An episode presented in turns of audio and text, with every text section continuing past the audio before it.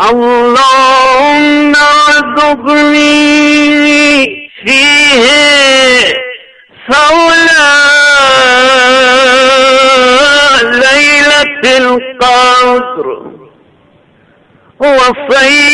وصير أموري فيه من العسر